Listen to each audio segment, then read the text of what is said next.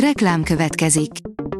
A műsort a Vodafone Podcast Pioneers sokszínű tartalmakat népszerűsítő programja támogatta, ami azért jó, mert ezzel hozzájárulnak ahhoz, hogy a felelős üzleti magatartásról szóló gondolatok, példák minél többekhez eljussanak.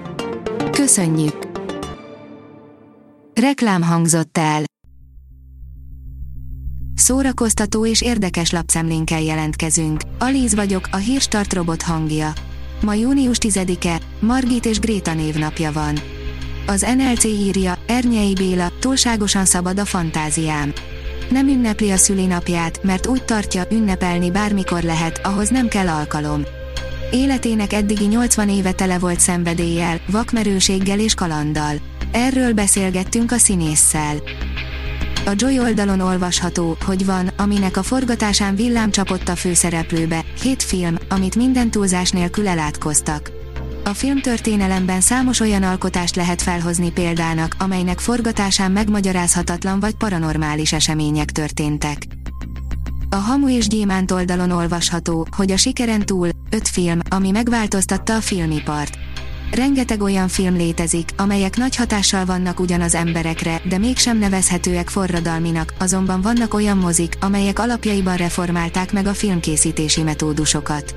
Az oldalunkon elérhető cikkben öt olyan filmet mutatunk be, ami megváltoztatta a filmipart. A huszonnégy pont hú írja, az új Jurassic Worldben nem a T-rextől kell félni. Kedvenc dinoszauruszaink nem sok vizet zavarnak a Jurassic World világuralomban, mégis ez a legszórakoztatóbb rész az új trilógiából. Erről a Jurassic Park három régi főszereplője gondoskodik. Haumann Péter utolsó színpadra lépésének videója, írja a Librarius. A Pinceszínházat az a megtiszteltetés érte, hogy február tizennyolcadikán Trezor című pódiumbeszélgetésen vendégül láthatták Haumann Péter színművészt. A könyves magazin írja, Péter Fibori, keresem a boldogságot folyamatosan. Bori könyv címmel izgalmas életrajzi kötet jelent meg Péter Fiboriról, amely őszinte, provokatív és szókimondó stílusban beszéli el az énekes életének legfontosabb eseményeit. Tóth Júlia Éva könyvét tegnap este a Margó irodalmi fesztiválon mutatták be, ahol ott Anna kérdezte az alkotókat a közös munkáról. A Mafab kérdezi, Tombstone halott város, azok a kackiás műbajuszok, de kit érdekel? Minden elismerésem, hogy George P. Cosmatos ennyire jó és érdekes filmet rakott össze kollégáival, a forgatókönyvíró Kevin Zsárral, az operatőr William A. Frakerrel és a zeneszerző Bruce Brouhtonnal.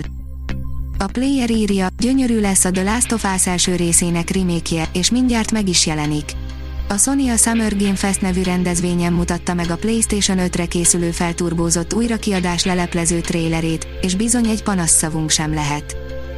Az er té el pont hú írja, jó hírünk van, már készül a zene is a Mellékhatás második évadához. A nagy sikerű Mellékhatás című sorozatnak lassan kész a második évada, tehát biztosan lesz folytatás. Több ország zenészei azért gyűltek össze, hogy a lehető legizgalmasabb és legjobb zenét írják hozzá. A kultúra pont hú írja, megnyílt a kilencvenharmadik ünnepi könyvhét Budapesten. száz hetvenhat pavilonban száznyolcvankét kiadó köteteivel nyílt meg csütörtökön a Vörösmarty téren a kilencvenharmadik ünnepi könyvhét, amely vasárnapig a fővárosban, a Dunakorzón és több nagyvárosban várja az érdeklődőket. A port pont hú írja, tíz dolog, amit nem tudtál Natalie Portmanről. ezerkilencszáznyolcvanegy június kilencedikén született, azaz most lett negyvenegy éves az egykori gyerekszínész, Natalie Portman. A jeles esemény alkalmából összeszedtünk róla tíz érdekességet. A Hírstart film, zene és szórakozás híreiből szemléztünk.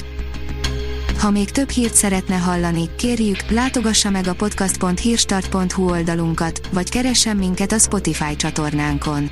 Az elhangzott hírek teljes terjedelemben elérhetőek weboldalunkon is. Ha weboldalunkon hallgat minket, az egyel korábbi adás lejátszása automatikusan elindul. Beállíthatja, hogy az összes korábbi adás, vagy csak az aktuális tematika hírei következzenek. Köszönjük, hogy minket hallgatott!